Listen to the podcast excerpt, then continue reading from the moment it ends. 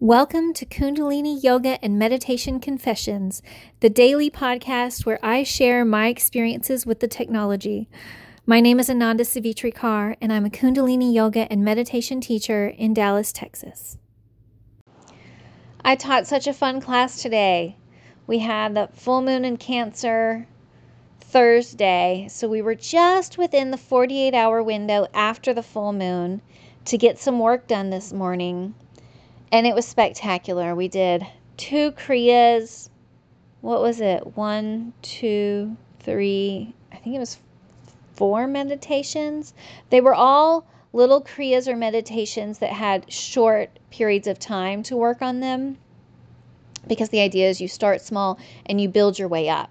So it was a great opportunity to take a bunch of little things and put them together to create an experience that would really harness the energy of the full moon in Cancer. And, you know, Cancer is such a nurturing energy, and it's springtime, you know, it's still very dark and cold, and we want to nurture ourselves. We want to give ourselves good energy. So, bringing all of that together in one hour was a lot of fun to prepare and to practice, and then to facilitate leading others. Oh, it's just, it fills my heart with joy we had some new faces and some familiar faces, and one brand new person who'd never done Kundalini yoga before. And it was fantastic, you know? And it's interesting how some people practice regularly and some people are brand new, but you know what? Both categories of people can really, really struggle. in the kriyas and the meditations you know that's that's what i always laugh about with the yoga no matter how long you've been doing it it's always hard it never stops being hard to do yoga.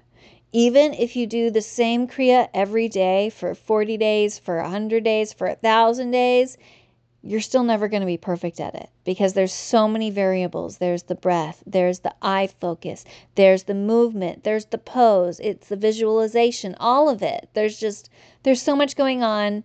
It's really hard to get it all done. And it's just, it's fun to watch people in their process. See people who look like they're falling apart, and then see people who look like they're really, really holding it together, and then suddenly they crash. I mean, it just, it shows us the humility in all of us that, that we can, we can recognize that our body can fail us and we can keep trying and come back into the practice. I, I just I love reminding people that you know what your body's going to fail you at some point. That's where you use the mental visualization. And you know what? If you can't hold the pose, you can still do the breath. For sure you can still do the breath. So do what you can and trust that your experience of the technology is what it's supposed to be. That it's not about being perfect, it's about trying. And I love that. So, yeah, every time I teach it just relights that fire in me. I cannot wait to have a location to teach out of on a regular basis, full 90 minute classes. I love getting to teach it all, but I am pretty tired of only teaching for 45 minutes or an hour. It's just, it's not long enough. The technology is meant for a full 90 minutes. I want to be able to give long meditations and long relaxations. It's just, it's going to take a little bit more waiting to get there, and that's okay. I'll survive. I'm going to wait patiently and I'm going to have a good attitude in the waiting and enjoy every chance to substitute that I get between now and then.